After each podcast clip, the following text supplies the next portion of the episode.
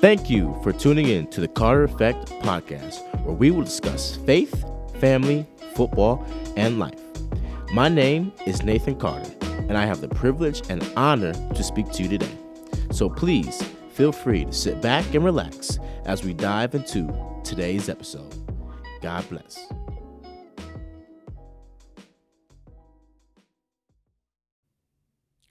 What is going on, everybody? Good morning, good evening, good afternoon however it is, wherever you are. I hope that everyone listening is having a blessed and amazing day.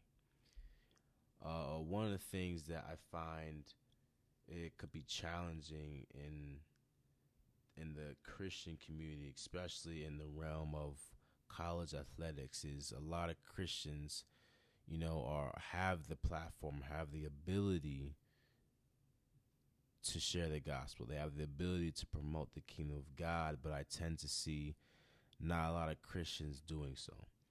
And part of that may be fear. Part of that may be because we don't know or understand how we can use our platform for the kingdom and what, you know, that truly means. So today the topic we're going to talk about is how we can use our God-given platform for the kingdom. And as you can see by the title of this episode, it is how to use your platform for the kingdom. Now, before I get into the specifics and the steps of how we can use our platform, I want to briefly talk about what I mean by the kingdom, which is the kingdom of God. You can define kingdom as to govern or the realm in which a sovereign king rules. And in this context, defining the kingdom of God is a spiritual rule over the hearts and lives of those who willingly submit to God's authority. And you may be asking yourself right now, well, what exactly am I supposed to be saying about the kingdom of God? And my answer to that question would be the gospel, or in other words, the good news, right? The good news of God's grace, the good news of God's mercy, the message of repentance, the uh, redemption and restoration that is offered by God to everyone who willingly receives and submits to Christ. See, it's important for us as Christians, as students, as athletes, for us to advance and to promote the kingdom of God by sharing the good news that God provides for the sake of saving souls. And I believe that God has given each and every one of us the ability to do so. As a Christian athlete myself, I've been blessed with the opportunity and the platform to promote my faith, or in other words, to share the good news. And the thing about that is, me being able to promote my faith was never something that I had to go get clearance for or permission to do from someone else. There weren't any rules or regulations that I had to follow that limited me from promoting the name of Jesus Christ. It, it was simply my right, and I could freely talk about this topic however I pleased.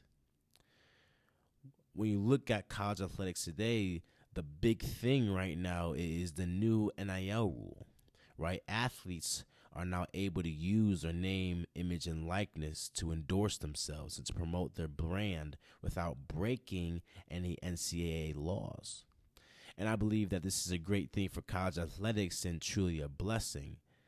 And for a while, even before this rule came to be, using your name, image, and likeness was illegal and and we as athletes didn't have the freedom to promote ourselves the way we wanted to. And you can see uh, years past how athletes who did do things like that and profited from things like that suffered consequences from the NCAA whether they were suspended whether they had to eliminate what they were profiting off of from right?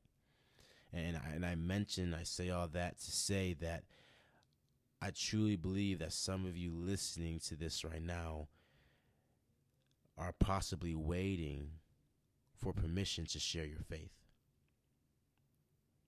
I believe that some of you who are listening to this right now may be wanting to share your faith, but you don't feel like you have the freedom to. Some of you may be wanting to share your faith, but you don't feel like you're equipped to or that you're ready. And therefore, you're afraid because you don't want to say the wrong thing, or maybe because you don't want to be quote unquote canceled, right? You don't want to be canceled by your friends, by your family, by your teammates, or even by your coaches. And I want to encourage you and help you to realize today that God has given you the ability, the power, the authority, and the permission to share his amazing good news. And that he has already provided and equipped you for the ability to do so. That everything that you are worried about, everything that you think that you don't have, God has already given it unto you. And he's waiting for you to make yourself available to him so that you can use it to advance his kingdom. And then now, now earlier we have defined and we know what the kingdom of God is. We know what exactly we're supposed to be sharing about the kingdom of God, and we know that God has equipped us and has given us permission to share about His kingdom. Now that we have all this knowledge, it would be unwise for us to just sit here and not use it right? What we have to do and what we're what, what we need to do is we need to be able to use and apply this knowledge effectively on our own college campuses. And, and for those who are still listening, I want to thank you. Number one, I want to give you some tips uh, of, of and some tricks of what you could follow and how you can use your platform for the kingdom first thing that we have to know is that we have to seek the kingdom of God before we can even use what God has given us to promote his kingdom. We have to be devoted followers of Christ in how we live our lives. In 1 Corinthians chapter 6 verses 9 through 11 it states that don't you realize that those who do wrong will not inherit the kingdom of God. Don't fool yourselves those who indulge in sexual sin or who worship idols or commit adultery or are male prostitutes or practice homosexuality or are thieves or greedy people or drunkards or abusive or cheat people. None of these will inherit the kingdom of God.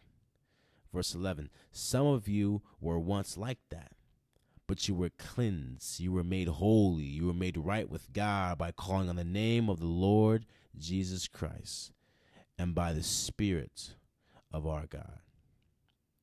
I want to remind you that if we as Christians are living a worldly life, we can't expect to save souls. For those who are with Christ, we have been cleansed of our old past sinful life. We are not a slave to that anymore. We are not a slave to our old life anymore. We are not a slave to our old sinful life anymore. Why? Because Jesus has already won the war over sin. Because we have the authority from God to gain victory over sin. We have the authority from God to gain victory over cursing to gain victory over sex before marriage, to gain victory over drunkenness, to gain victory over idolatry, to gain victory over lying, to gain victory over pride, to gain victory over procrastination, to gain victory of any other sin that may be present in our lives. And we have this victory, this victory. Why? Because Jesus died for it. 2,000 years ago, he sacrificed his life for your sin, for my sin, for all of our sins, so that we do not have to live a life of sin anymore. In First John chapter 3, verses 9 through 10, it states that those who have been born into God's family do not make a practice of sinning. Because God's life is in them. So they can't keep on sinning because they are children of God. Verse 10 So now we can tell who are children of God and who are children of the devil. Anyone who does not live righteously and does not love other believers does not belong to God.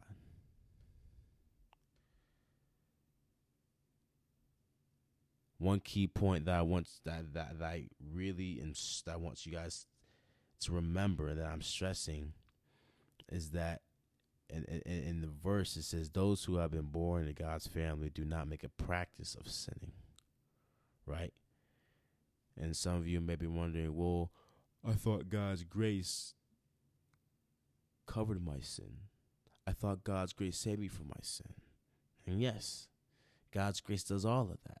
Like I said, because of God's grace, you are not bound and you are cleansed from your sin. But I want to remind you that we cannot abuse God's grace. That God's grace does not give us a license to sin.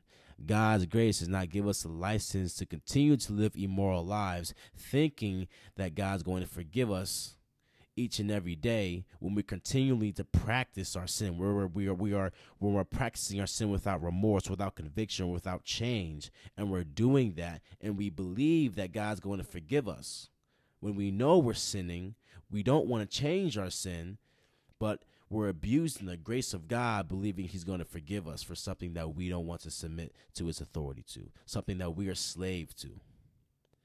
And the verse is saying that those who are practicing sinning in their lives, they have no relationship with God and they are not part of his kingdom. So if you're living a sinful life, if you're indulging in sexual sin, if you're procrastinating, if you're lying, if you're practicing any of these things, right? What what what what does the verse mean by practice, right? When you practice something, you do it over and over and over again. You do it consistently. So if you're consistently indulging in these sins without conviction, without remorse, and without the spirit of change, the word says, the Bible says, God says you are not his child. It says that you belong to the devil. You're a children of the devil, and that you're not part of his kingdom. That's why it's so important for us to seek the kingdom of God, to seek the power of God, to seek God's word, to run away from tempting situations. Why? Because we have to be aligned with Christ in order for us to use all the tools that God has equipped us with to be effective for his kingdom. Now, after we seek the kingdom of God, now we're able to use the tools that He has given us to be effective. In the sport I play, football, one of the most powerful positions on the field is the quarterback, right? It's a team's most prized possession. It's quarterback. Uh, any any position on the field that makes the most money in the NFL is a quarterback. On the football field, a quarterback uses his skills to help his team run plays against the defense to score touchdowns to win games. Right? To the naked eye, that might sound simple.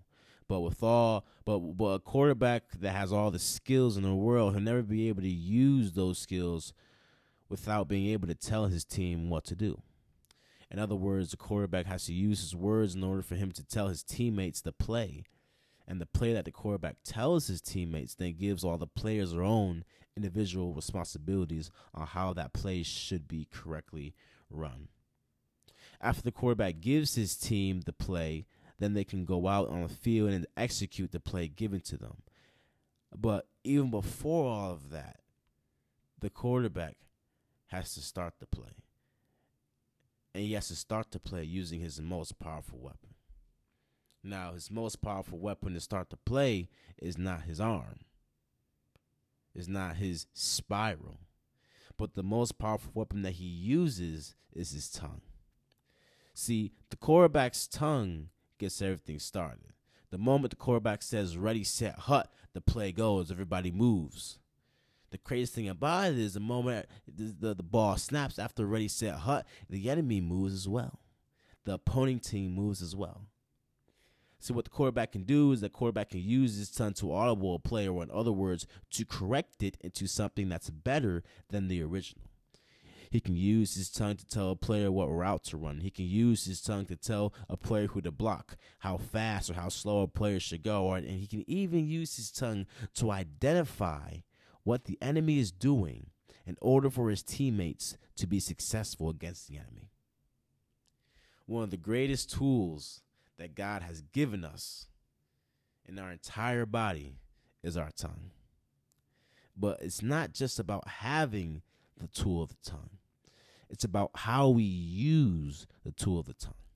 In the book of Proverbs, chapter 18, verses 20 to 21, it states that wise words satisfy like a good meal. The right words bring satisfaction. Verse 21 The tongue can bring death or life. Those who love to talk will reap the consequences.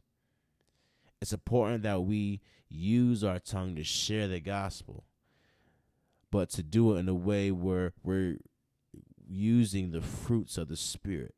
In Galatians chapter 5, verses 19 through 24, it talks about the fruits of the Spirit. It talks about love, joy, peace, patience, kindness, goodness, faithfulness, gentleness, self control, all the fruits of the Spirit. We have to make sure that when we're spreading the gospel, that what we're speaking, when we're using our tongue, that it's through the fruits of the Spirit. It's not through fear, it's not through anger, it's not through impatience, but it's through the love, the joy, the peace, and all the rest of the fruits of the spirits that the Holy Spirit gives us. We have to be made. Oh, we have to also make sure that we stick to the Bible and stick close to God's word. When we're speaking the gospel, when we're using our tongue, we have to be conscious that we're not dumbing it down or we're not sugarcoating it, that we're not straying away from the truth, but we're staying firm in what the Word of God says and what God commands and and if we use this tool effectively and diligently then more souls will be saved and will be a great tool and we will be able to advance the kingdom of God. Lastly, after we seek the kingdom of God and then use one of the most powerful tools of the tongue to spread the gospel, now and then can we go out and use a platform that God has given us to our advantage. I want to talk to every athlete, every Christian, every student out there that may be listening to this. I want you to remember this and get this that you have a platform. That we all have a platform. Our social media accounts are our platforms. Our life is our platform. The sport we play is our platform. These are all platforms that God has equipped us with to promote His kingdom. It doesn't matter how many followers we have on Instagram or Twitter, whether it's a thousand, ten thousand, one hundred thousand, or even a million. Our goal should be to spread the gospel to however many followers that we have, and even more. We should be posting about Jesus. And I encourage you to post about Jesus on your Instagram stories. Post about Jesus on your Twitter feed. Post about Jesus on your TikTok account. Ask people about Jesus using your social media. Use your social media to share and be open with your faith and to tell everybody about how God changed your life. Tell everybody about how, what your testimony is.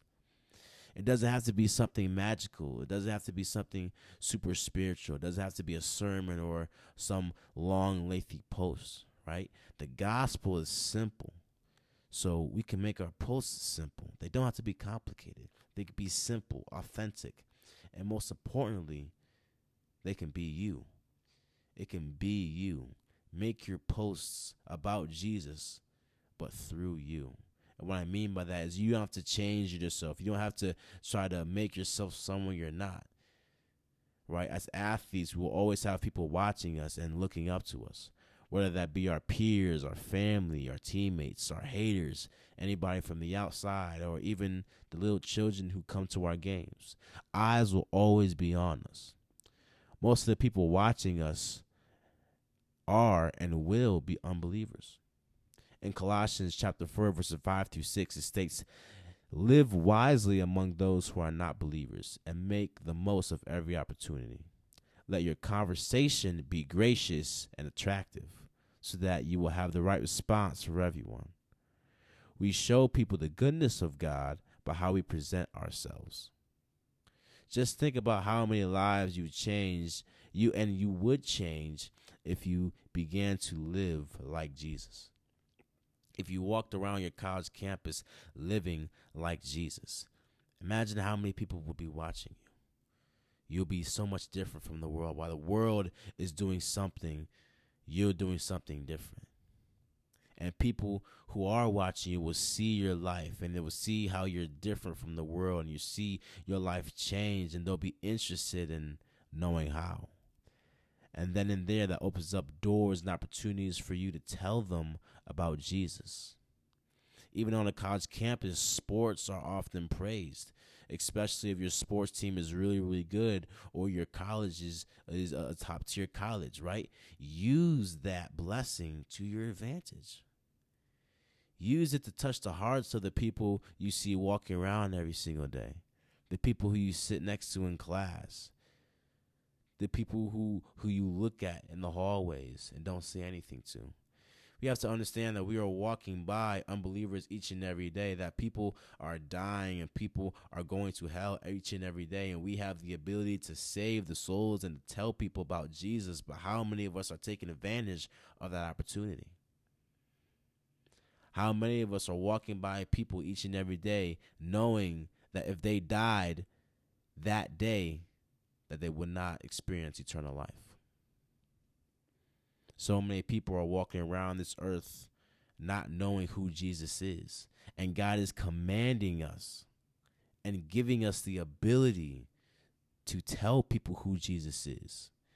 And yet, we're not taking advantage of the opportunities that we are given in Matthew chapter 28, verse 18 to 20, after Jesus' resurrection, it states, Jesus came and told his disciples, I have given I have been given all authority in heaven and on earth. Therefore, go and make disciples of all nations, baptizing them in the name of the Father and of the Son and of the Holy Spirit. Teach these new disciples to obey all the commands I have given you, and be sure of this I am always with you I am with you always, even to the end of the age. We are all called to go out and make disciples across all nations. A disciple is a follower or a student. Jesus calls us to go out and to make more of his followers, to make more of his students, and to teach them about God and about all of his commandments. You have to understand that this is a calling and that we are all chosen to do this. And that the great thing about this is what Jesus says at the end is that he is always with us. Right? That statement is a promise. It's a guarantee that no matter what education we have, no matter what we think we can or cannot do, no matter who we think we can and cannot touch, or speak to or move. That God is always with us. And he's always working through us.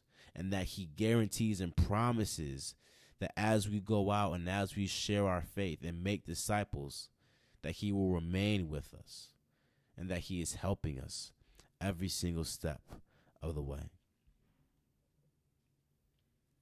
At this time, I want to pray for you. I want to pray for everyone listening to this, every student, every athlete, every child, every adult. I want to pray for you at this time, and I want you to feel free to close your eyes. Feel free to get in an environment that's safe, that's quiet, that's private. And even on your own in that environment, get yourself in the presence of God and begin to talk to God on your own.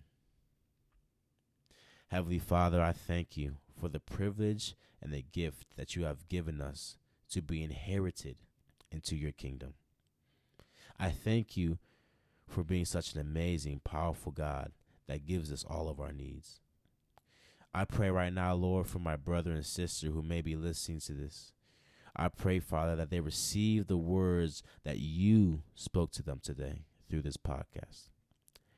I pray that what was said touched and pierce their heart, mind, soul, and spirit, and that challenge them to be more active in their faith. Father, we know that you have equipped us with the tools and the gifts and the abilities to advance your kingdom. And we know that you have called us all to make disciples of your name, and that you promise that you are with us and that you will never leave our side. I ask, Father, that you help us to remember those things. In times of doubt or confusion, I pray that you grant us confidence and clarity to believe and to trust in you. And in times where opportunity presents itself, that you give us wisdom and you help us to be bold in the words we say and to make the most of it. Father, I pray that you help us to use our platforms for your glory and not for our own, and that we are able to touch the hearts and the minds and the souls and the spirits of those who follow and watch us as we guide them towards you. And Lord, I pray that when we do lead people towards you, that you fill them up with your presence. You fill them up with your love, your grace, and your mercy. And Father, we love you. And we thank you for all that you will do, for all that you promised to do, for all that you guarantee that you would do, and for all that you will continue to do for us going forward. In Jesus' name, amen.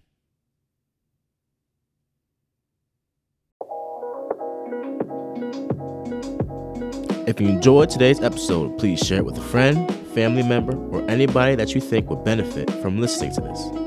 If you feel led to support this podcast in any way, please feel free to do so. Let me know what you guys want to hear or any subject that you guys want me to talk about in my next episode. Always remember to keep God first, and I encourage you today to stay hungry and stay humble. See you next time on the Carter Effect Podcast.